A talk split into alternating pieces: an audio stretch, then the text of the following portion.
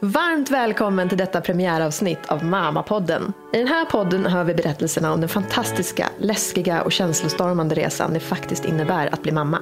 Mitt namn är Lolo Bratt och jag är Mamas chefredaktör. Och snart ska jag lämna över micken till den omåttligt populära SVT-programledaren Malin Olsson, som i det här avsnittet kommer att berätta om sin drömgraviditet och snabba förlossning. Avsnittet spelades in före sommaren och i studion befann sig även Malins sambo Simon och deras söta, nykläckta lilla bebis.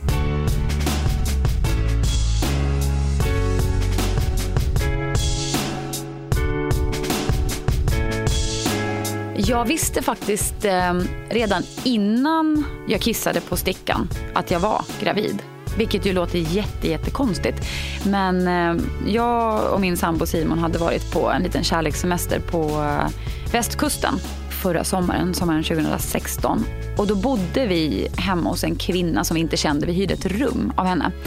Och samma dag som vi skulle åka hem och hon ska vinka av oss och hem, liksom, ta nyckeln och säga hej då så säger hon bara liksom sådär, by the way, apropå ingenting.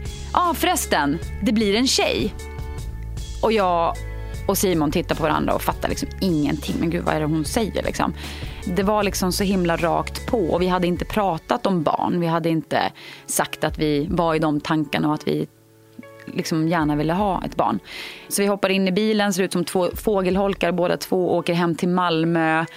Och det där satt kvar lite grann. Den här tanken om att, jaha, men shit, tänk ifall vi är gravida. Och sen fem veckor senare så har inte min mens kommit och då så kissar jag på stickan. En sticka som jag för övrigt faktiskt hade beställt på nätet utan att berätta någonting för Simon. Eh, nu är det min bebis som skriker här i bakgrunden. Eh, jag hade inte berättat någonting för Simon för jag tyckte det var så läskigt alltihopa. Jag vet inte, det var bara läskigt att kissa på den där stickan och få ett svar. Men i alla fall, jag hoppar in på toaletten, kissar på stickan och det visar sig att jag är gravid.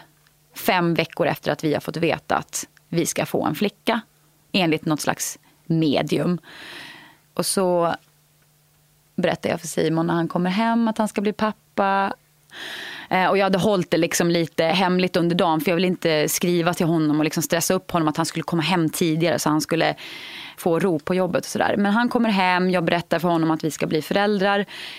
Och jag tror liksom ingen av oss vet riktigt hur man ska känna. Alltså det är ju blandade känslor. Man är glad, man är rädd. Det känns helt fantastiskt. Det känns också konstigt. Eh, och så tittar man på varandra och liksom säger, men shit, ska vi bli föräldrar nu? Nu är det ju liksom, nu, nu kör vi, nu är det dags. Nu är det ingen återvändo. Nu är det bebis i magen liksom. Och sen kom jag ihåg att vi gick ut eh, och skulle kolla på en konsert. För det var en Malmöfestival. Så vi gick runt där bland matstånden och falafelstånden och käkade lite mat och satt på någon bänk där liksom mitt i den här eh, Malmöfestival-yran och liksom var helt yra i bollen själva över att så här, shit, vi ska bli föräldrar. Och så gick vi och tittade på Arne Brun och lyssnade på jättefin stämd musik. Och så gick vi hem i sommarnatten. Och det var bara ett jättefint ögonblick. Remember those walls I built? Baby they were tumbling down. They didn't even put up a fight. They didn't even make up a sound. I found a way to let you in But I never really had a doubt. Standing in the light of your halo Got my angel now. It's like I've been a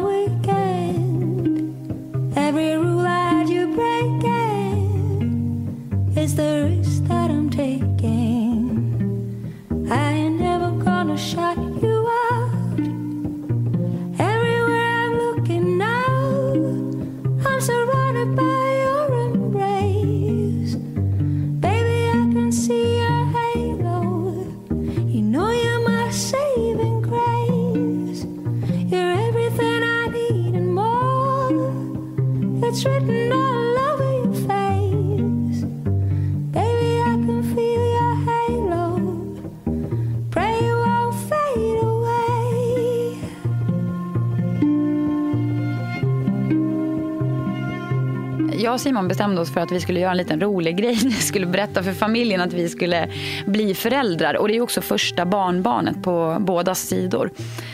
Och det var lite läskigt också liksom, att berätta för alla, kommer jag ihåg att jag tyckte det var. Men vi, vi, tänkte i alla fall att vi måste göra det här på något lite roligt sätt i alla fall. Så vi köpte små askar och en massa nappar.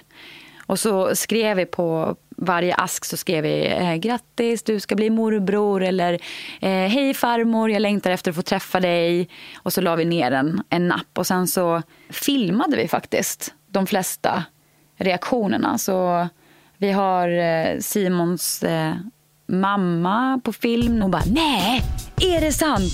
Va? Nej, fy fan, är det sant? All... Nej men själv. Vad var det? Va? Nej. Kolla! Nej men aldrig! Så jävla roligt! Nej men gud! Du ska bli farmor! Nej men shit! Vad roligt! Åh, jag fryser! Ni är inte kloka alla Vad dessa! bra! Nej. Härligt! När jag såg nappen så tänkte jag bara nej! Så trevligt! Åh, Så jag trevligt! Jag har ståhud överallt! Jag visste ju ganska tidigt att jag vill ha familj och barn. Eh, när jag träffade Simon så var jag 32 tror jag. Och jag blev ju störtkär i den här killen och kände bara att nej men det här this is the one. Liksom, nu kommer det ju bli familj och hela köret. Om han nu vill det. Nu är ju Simon lite yngre än vad jag är. Vilket ju inte är något problem sådär. Men man kanske, jag kände att jag behövde ta det snacket ganska tidigt. Att eh, du, jag vill faktiskt ha familj. Och, så jag kommer ihåg att jag sa det att när jag är 35, om vi har kommit så långt i vår relation men du inte känner att du vill ha barn, då måste jag gå vidare. För att för mig är det så viktigt liksom, att få familj och jag har verkligen längtat efter det. Um, så vi var nog ganska inställda på det båda två liksom från början att uh, ja, men om några år då kommer vi nog att försöka skaffa barn. Och Simon var ju med på det så det är jag ju superglad för. Och nu sitter han här med vår dotter. Ah! Så himla fint. Um, hon hade ju sagt att det skulle bli en tjej. Så att vi gick liksom med, med tanken om att ja, ja, men det är ju klart att det är en tjej i magen. Eftersom den här kvinnan hade sagt det. Eh, och sen när vi gjorde rutinultraljudet i vecka 19 tror jag att det var. Eh, så var vi nog ganska så säkra på att ja, ja, men det här kommer ju bli en flicka. Vi går in där, gör ultraljudet. Och ja, mycket riktigt så blir det en tjej. Simon skrev sen till eh, den här kvinnan som hade sagt att vi skulle få en dotter. Att här, nu har vi varit på ultraljud. Hur kunde du veta? Utropstecken, utropstecken på Facebook. Och då skrev hon tillbaka att så här, ja, nej, men jag, jag drömmer sanddrömmar. Jag kan se sånt eller känna på mig sånt. Och så skrev hon att eh, allting kommer gå jättebra. Vilket ju kändes skönt för då visste man ju att graviditeten också skulle gå bra. Eh, och hon kommer bli jättelik dig, skrev hon till Simon. Och det är ju faktiskt också sant. Det stämmer ju på pricken. Hon är ju en kopia av pappa. Hon kommer bli en, en söt tjej som eh, är sprallig som ni kommer få hålla koll på. Och så avslutar hon allting med att skriva, ja ah, förresten, jag såg två tjejer i drömmen. Så det kommer ju säkert komma en till.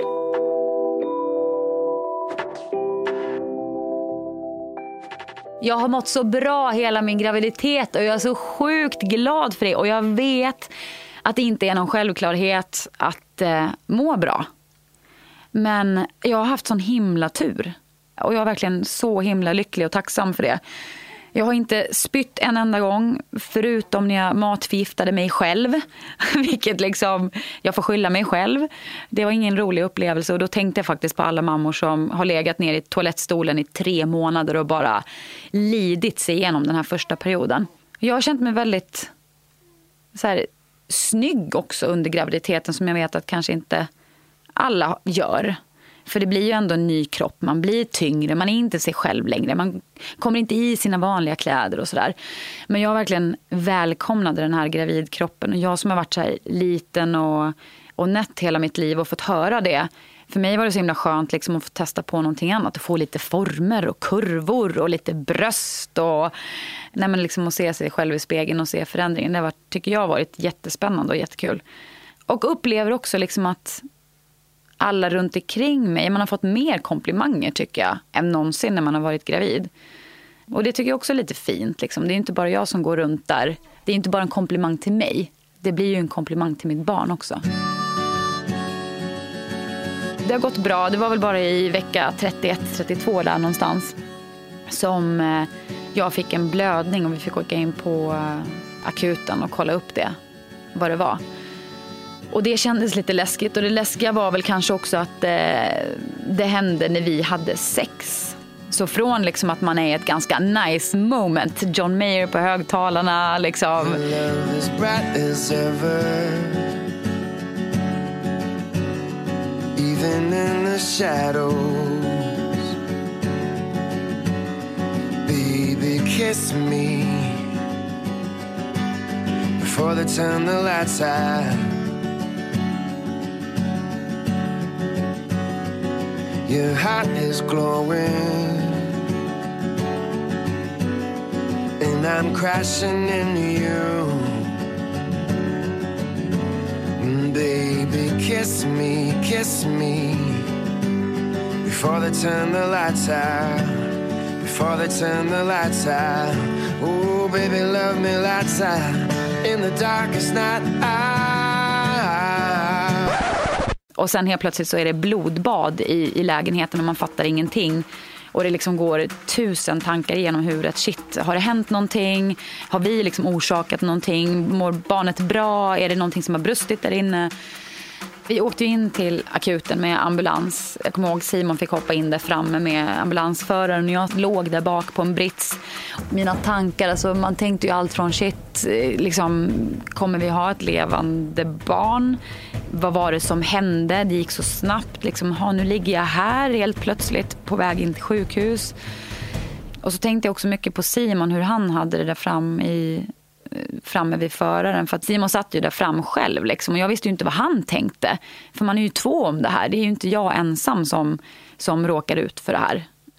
Och sen har ju Simon berättat efteråt att han var skiträdd när han satt där fram. Liksom. Men sen kom vi in på sjukhuset och de var jättegoda och fina. Vi kom in på förlossningen. Så det var också lite bra. Man fick komma in i en förlossningssal innan det faktiskt var dags för att liksom förlösas.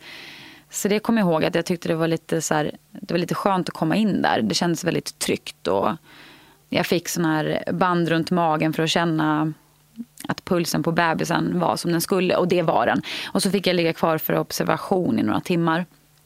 Och då var det lite sådär, det kändes lite som att vara på förlossning på test lite. För Simon satt bredvid i en fåtölj och, och jag låg där på, på sängen. Och det var en speciell upplevelse faktiskt. Men det var väldigt skönt att allting gick bra. När man är gravid så har man tydligen väldigt känsliga slemhinnor. Så när man ska ha söndagssex så kan det ju vara liksom lite att det gnider på lite och att man får en blödning helt enkelt. Så det är väl bra att använda glidmedel. Ett litet tips till alla där ute. Alltså inför själva förlossningen så um, ska det ju planeras en del praktiska saker också. Vi hade ju liksom packat babyväskan eller mm, sjukhusväskan eller vad man nu säger, förlossningsväskan. Med en massa saker som vi inte ens behövde. Alltså den där uh, påsen med två kilo godis liksom. Alltså det var liksom inte läge att plocka fram den under själva förlossningen. Och de där böckerna man skulle sitta och läsa, nej men glöm det. Liksom skit i att packa med de grejerna för det är ingenting att ha. Möjligtvis efteråt. Jag kom ju också på att eh, jag ville att Simon skulle hitta på någonting kul. För när vi var på profylax så fick vi tipset om att man skulle visualisera hur man ville ha sin förlossning. Och då kom jag ihåg att jag i alla fall kände att nej, men jag ville att det skulle bli en glad upplevelse och en positiv upplevelse och att vi skulle liksom ha bra samarbete, jag och Simon. Och då kom jag på att ah, men gud vad bra. Jag kanske ska be Simon att hitta på någonting kul under förlossningen. När det är i något sånt där jobbigt, lite svårt läge där man kanske behöver muntras upp lite. Så, så här, två veckor innan förlossningen så säger jag på allvar till Simon att men du älskling, alltså, jag har en uppgift till dig som jag verkligen vill att du gör. Och det är att du hittar på någonting kul. Alltså överraska mig. Typ, sätt på dig en sombrero och ta fram en ukulele och sätt på dig en lös mustasch och eh, sjung på spanska eller någonting. Alltså så att jag börjar skratta om det är jobbigt. Eh, och han bara tittar på mig och undrar om jag menar allvar. Och liksom, jag bara, ja men jag menar allvar. Alltså, det här är din enda uppgift. Hitta på någonting kul. Jag vill bli överraskad. Och det känns ju jättebra sådär att säga det två veckor innan. Simon hade då kommit på att eh, han skulle slita av sig tröjan, binda den runt huvudet och prata som Arnold Schwarzenegger när det blev lite sånt jobbigt läge. Du kanske kan ta ett röstprov på det? Come on, baby, push, push it, push it. Let's make a baby now. Come over. Good. Yes. Get into the chopper now. We have to make a baby now. Men jag är jätteglad att han sket i det. Åh gud, alltså tänk om han hade liksom slitit av sig tröjan där framför barnmorskan och börjat liksom prata som Arnold Schwarzenegger. Det hade kunnat bli hur konstigt som helst. Och liksom när man har någon sån jättejobbig verk liksom. Nej, alltså vad tänkte jag med? Sista månaden tyckte jag var ganska jobbig faktiskt. För att jag tyckte att tiden gick så otroligt långsamt och man räknade dagarna, man räknade veckorna. Man började liksom bocka av sin lista av saker att göra liksom inför att bebisen skulle komma. Så vi var ganska klara med ganska många saker. Liksom skötbordet fanns på plats, spjälsängen fanns på plats. Det fanns liksom inte så mycket mer att fixa med heller. Så att vi var ju så himla redo att ja, ja, men nu kan det ju komma ett barn här. Men jag kommer ihåg att det blev riktigt tufft och lite jobbigt och långtråkigt när jag slutade jobba. Jag slutade jobba ungefär två veckor innan beräknad förlossning. Alltså jag är ju så van att ha liksom mycket att göra hela tiden och ha många projekt på gång och sådär. Och helt plötsligt så har du bara massa, massa tid som du ska vänta ut och det kändes bara som en evighet. Så jag såg till att skapa med en massa projekt hemma. Jag drog fram symaskinen så jag sydde babynest, jag sydde kläder, jag sydde en babymobil som skulle hänga ovanför sängen. Jag läste ut de böckerna jag behövde läsa ut. Men folk runt omkring var ju verkligen så här, ja men det är ju skitbra men kolla en massa serier och njut och liksom. Men jag hade så himla svårt att, att komma till ro liksom och ligga och kolla på några serier. Nej, Alltså man låg ju tillräckligt mycket ändå i sängen. Alltså, alltså fick man ju så ont i ryggen också. Man fick ju nästan liggsår för att man låg så mycket i sängen och vilade. Nej, nej jag tyckte det var en ganska jobbig tid.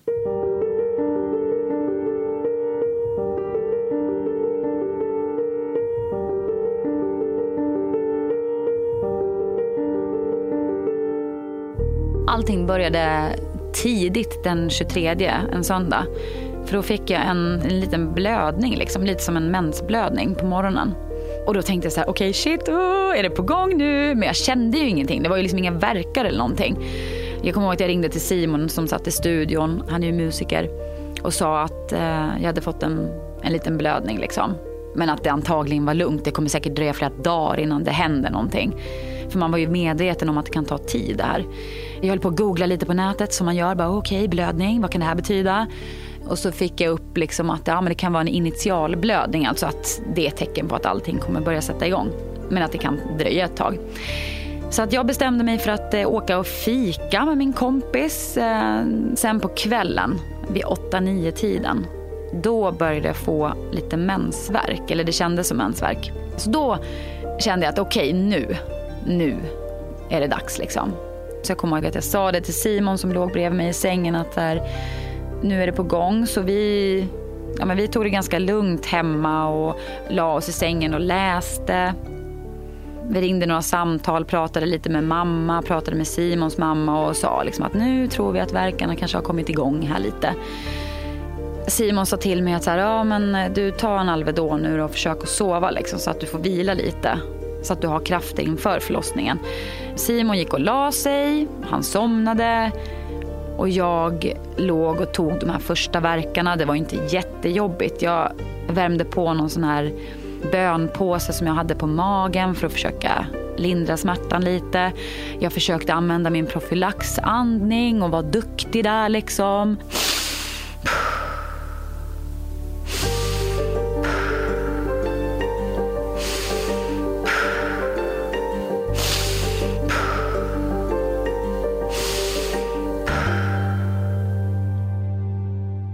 Först var det väl kanske 10 minuter mellan verkarna vid 8-9. Vid 12-tiden var det 5 minuter mellan verkarna. Jag körde på, hoppade in i duschen för det brukar funka för mig när jag har mensvärk. Eh, så jag stod och liksom körde någon slags höftrullning, eh, lite så här salsadans i, i duschen samtidigt som jag duschade varmt. Samtidigt som jag också skulle hålla koll på verkarna och tiden. Så att jag fick liksom dra bort duschdraperiet, trycka på verkknappen på appen. Liksom. Tillbaka med duschdraperiet, köra loss lite liksom med duschen och sen bort med draperiet igen, trycka på knappen, försöka hålla koll på hur lång tid det var mellan verkarna. Och sen helt plötsligt så var det tre minuter mellan verkarna. Och när jag hade stått där i duschen och haft tre verkar på tio minuter ganska länge, någon timme, en och en halv timme. Då kände jag bara att nej, nu ska jag ringa in till förlossningen. Så ringde jag dit och pratade med, med en kvinna och eh, under vårt samtal så hörde ju hon också att jag hade ju flera verkar. Och jag frågade, ska vi komma in? Och hon sa, ni får känna lite själva. Det kan ju vara så att ni får åka hem om du inte är tillräckligt öppen. Och så sa hon, ja, men kan du inte försöka kämpa på lite till hemma? Och jag är ju så tävlingsmänniska så jag bara, ah, okej, okay, ja, men jag kör lite till. Liksom. Hoppade in i duschen igen och kämpade en halvtimme till. Men sen var det liksom olidligt så då väckte jag Simon och bara, nu är det dags. Och han fattade ju ingenting. Från liksom sin Törnrosa-sömn där skulle han liksom upp och hämta babyväskan, ta med alla grejer som vi hade packat. Vi hade till och med en lista på dörren som jag hade klistrat upp liksom på ytterdörren. Saker vi inte skulle glömma. Jag tror vi glömde hälften i alla fall. Så åkte vi till Lund, fick komma in på förlossningen.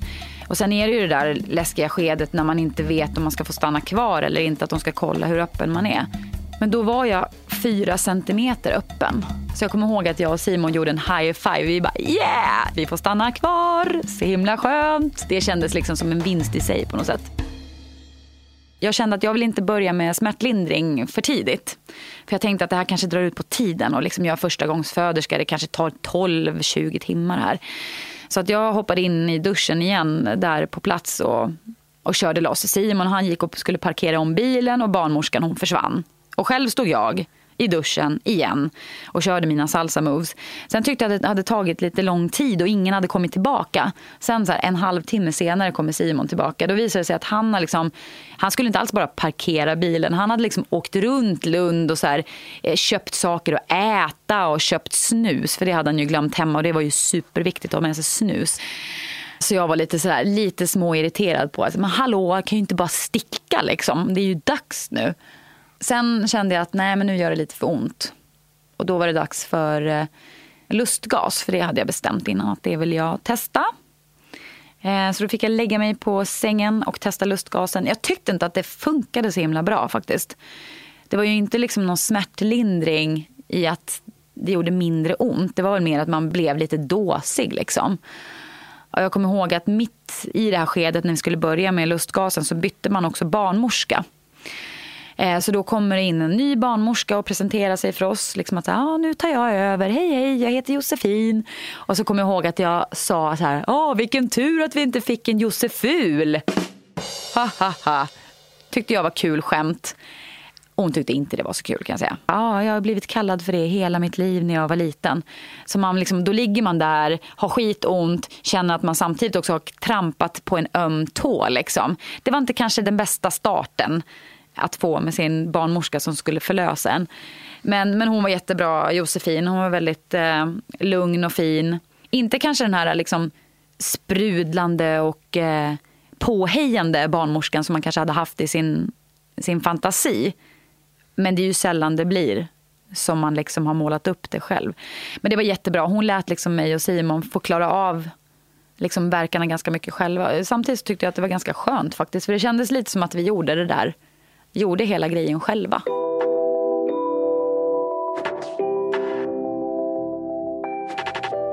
Först med verkarbetet så stod jag i duschen. Sen nästa skede var att jag fick ligga på sjukhussängen och, och andas lustgas liksom och tog verkarna där. Sen tyckte jag att det var lite jobbigt att, att ligga ner så jag ville stå upp. Så då ställde jag mig upp och lutade mig över sängen. Och Simon stod väl och försökte massera mig jag, vet inte, jag tror att, faktiskt att barnmorskan gjorde det lite bättre än vad han gjorde. men, eh, men sen när han fick liksom se hur hon gjorde så gjorde han det bra också. Men han var med mig hela tiden liksom och pushade mig. Och, och det var så skönt att Simon var så himla lugn.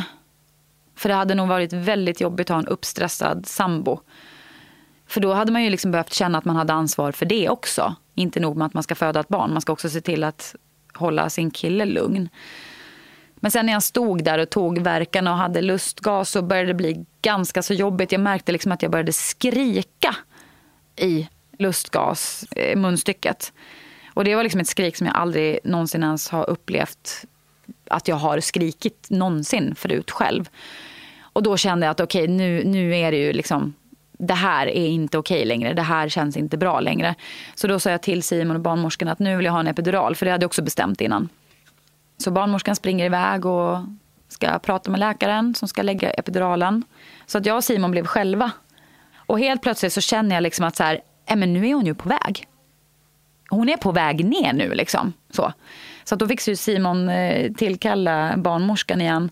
Och hon mätte mig en gång till och då visade det sig att då är jag liksom helt öppen. Då är jag så öppen 10 centimeter. Jag kommer alltså in klockan fyra på natten. Runt klockan åtta så har jag öppnat mig 6 centimeter på den tiden. Mellan 4 och klockan 8. Så det gick ju ganska fort. Så det som hände när jag stod och skrek i lustgasmasken var ju att jag hade det här riktigt jobbiga skedet mellan 8 och 10 centimeter när, man, när det gör som ondast. Så det här betyder ju att jag fick ju ingen epidural. Eh, så barnmorskan sa det att nej du jag är ledsen men eh, det blir ingen epidural för dig. Och jag kommer ihåg att jag kände mig lite besviken för jag hade ju liksom sett fram emot att jag skulle få vila. Folk hade ju sagt att ja, nej men gud, jag kunde till och med ligga och sova en stund på min förlossning när jag hade fått epiduralen. Men sen samtidigt så var det ganska skönt för då var det ju liksom bara att lägga sig upp igen på sängen. Och då var det ju dags för utdrivningsskedet liksom. Och krystverkan. Och jag kommer ihåg att jag tyckte att det var ganska skönt. Det gjorde ju svinont men det var ganska skönt att veta att oh, nu är vi nära slutet liksom. Nu är hon snart här.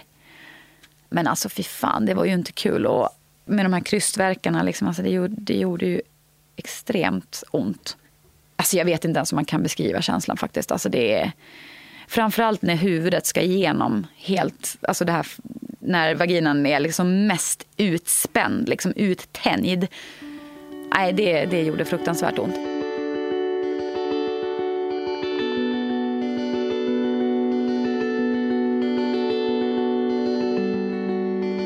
Och sen helt plötsligt så bara flopp, säger det. Och sen så ser man att barnmorskan håller i en liten blå-lila klump som liksom tre sekunder senare läggs på mitt bröst. Och det är bara världens konstigaste och mest fantastiska sekund. Liksom. Konstigt för att så här, helt plötsligt så har man, är man tre. Och Simon han satt bredvid mig och grät glädjetårar och jag var nog bara så himla borta själv. Det var bara som att allting stannade av. Liksom.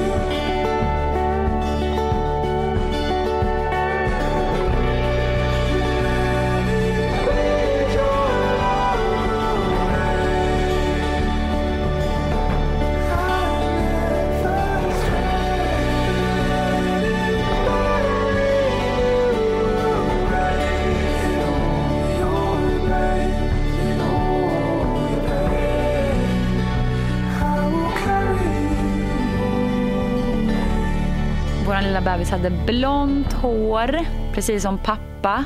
Och hon var ganska lugn. Det var inte så att hon liksom gallskrek när hon kom ut. Och så låg hon där tyst och stilla på bröstet och rörde lite på fingrarna och rörde lite på benen och på tårna. Men hon var ju jättesöt. Och så kommer jag ihåg att hon hade en liten intryckt näsa. Och jag tänkte, shit ska hon se ut sådär? Eller kommer den liksom vecklas ut? Men de gör ju det, herregud. Nej, men hon var ju så himla fin.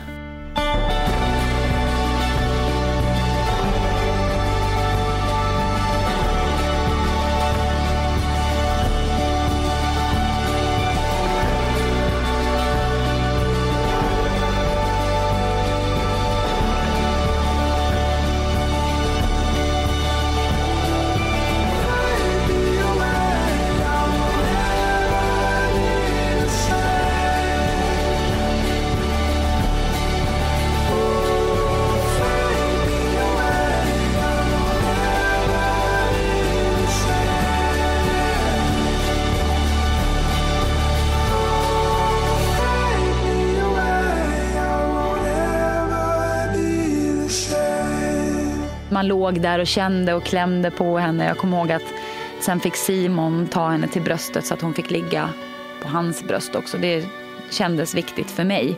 Och vi höll på, eller Simon skrev till familjen och nu är hon här och tog bilder och skickade. Och jag kommer ihåg att jag ringde en kollega på jobbet. Ringde en kollega på jobbet? Jag tror det. Min producent, som jag står jättenära, han är en av mina bästa vänner också, ska jag tillägga. Jag liksom ringer honom från förlossningssalen. Jag ringer inte till min mamma, jag ringer liksom till, till Fredrik. Ja, men det kändes rätt då.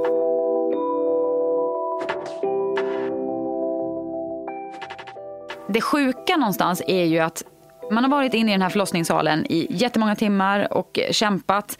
Och man har förlöst ett barn, man har blivit sydd, det har kommit ut moderkakor, och, eh, eller ja, en moderkaka.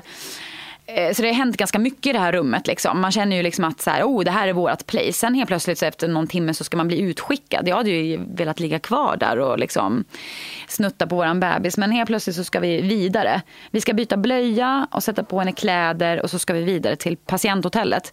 Och jag kommer ihåg att jag säger till barnmorskan att så här, okej, okay, hur gör man det här med blöja Liksom, jag hade aldrig bytt en blöja i hela mitt liv. Det känns också surrealistiskt att man inte har koll på hur man ska ta hand om sitt barn. Så här, det första som händer. Men det gick jättebra. Sen får jag sätta mig i en rullstol.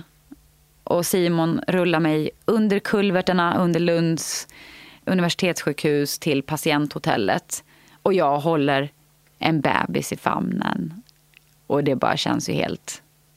sjukt. jag blir nästan lite gråtig nu.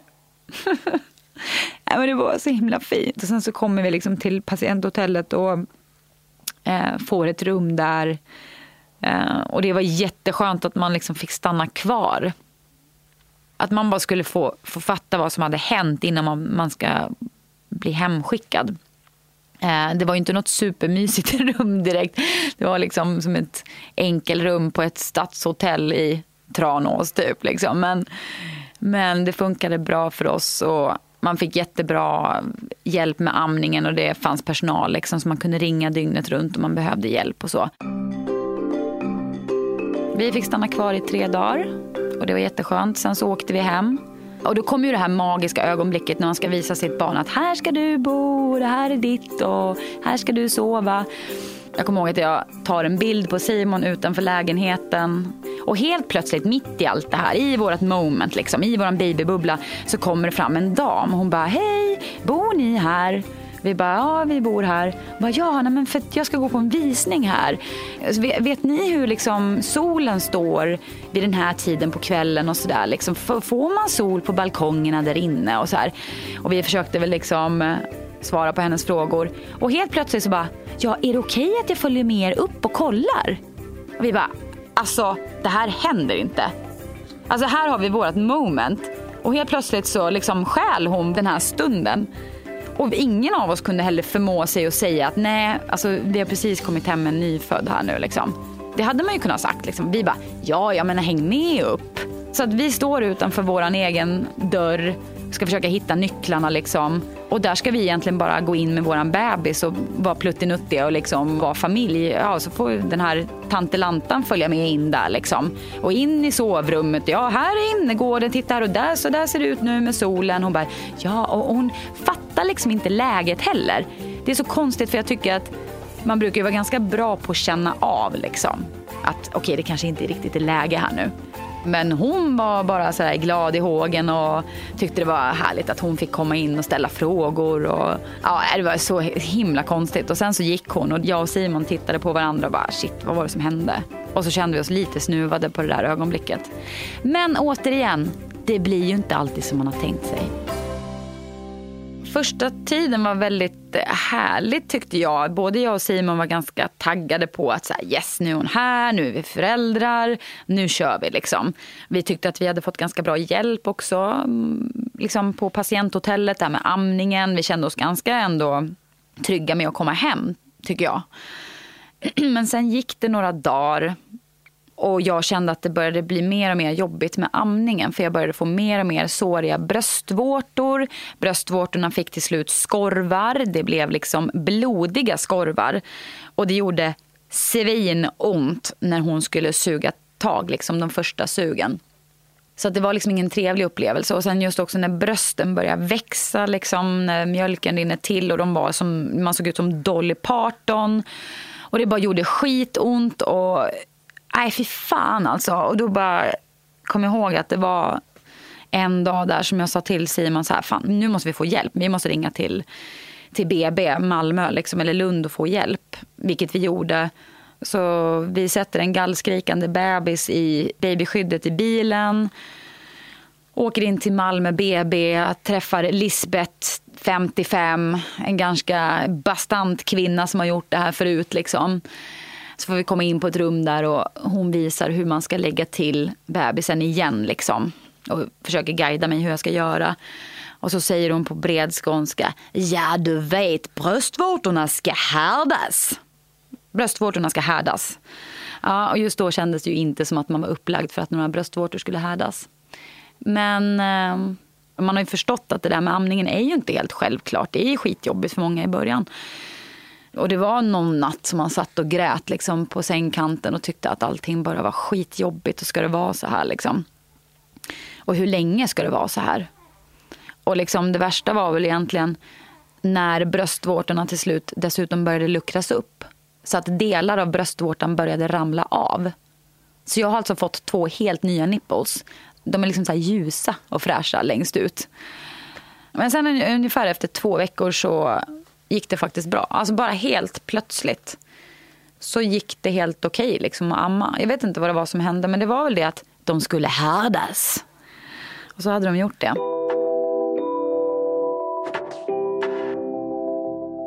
Det är så kul också det här med namnet nu. Alltså det här med namn är ju så himla svårt. Och jag kan säga att i detta nu när vi sitter här i podden så har varken jag eller Simon eh, liksom berättat för familj och vänner vad hon kommer att heta. Men det verkar som att det blir Blanka Sofie Simonsdotter Peyron. Yeah, boom! Eh, där har vi det. Nej men Blanka alltså jag tycker man associerar så mycket olika saker med olika namn. Och för mig har det varit viktigt liksom att det här kommer bli en tuff tjej som ingen ska sätta sig på. Men ändå lite gulligt och ett namn som ska funka liksom ett helt liv. Och Blanka, jag vet inte, jag har bara gillat det i jättemånga år. Eller jag tycker det är bara ett fint namn. Så att eh, hon är en Blanka. Men jag tycker det är så himla konstigt att sätta ett namn på ett barn som man inte riktigt känner än. Liksom. Jag menar, vem är den här lilla pluttan liksom? Men det kommer ju ta flera år att lära känna henne. Så det är så himla svårt tycker jag att sätta det där namnet när man inte har fått hela karaktären än. Men det lilla vi har lärt känna henne hittills så är hon en väldigt snäll tjej. Som inte håller på och skriker och gråter så himla mycket. Knock on wood. Hon har lite ont i magen. Hon är sjukt fisig. Pruttar som en hel kar. Men det kanske ligger i familjen en dålig tarmflora helt enkelt. Nu känns det som att man tar liksom varje dag som den kommer. Och man lever ganska mycket i nuet faktiskt. Jag tänker inte så himla mycket framåt utan man får ta en dag i sänder och det kommer komma nya utmaningar hela tiden längs vägen. Men det är svårt att liksom planera liksom hur saker och ting ska bli. jag vill vara en mamma som inte är så himla ängslig och som inte är så himla överbeskyddande. Det vill jag vara. Eh, för att ingenting blir bättre av att man går runt och nojar i onödan. Liksom. Och oroar sig i onödan. Jag menar, de flesta barnen växer upp och blir ganska okej okay barn. Liksom. Och visst, shit happens. Det händer grejer på vägen. Man kanske inte gör allting perfekt som mamma. Men herregud, hur ska man kunna veta hur allting funkar när man blir förälder första gången? Man måste ju få göra lite fel. Liksom. Och man lär sig längs vägen. Och jag tror att det kanske är, är skönt för barnet också. Att inte ha en superstressad mamma och pappa. Liksom. Så det vill jag vara. Och jag vill vara en trygg mamma som finns där när hon behöver mig. Och Simon. Och kärleksfull. En kärleksfull mamma vill jag vara. Så kärlek, trygghet och att det inte ska vara så himla... Att man ska vara så orolig.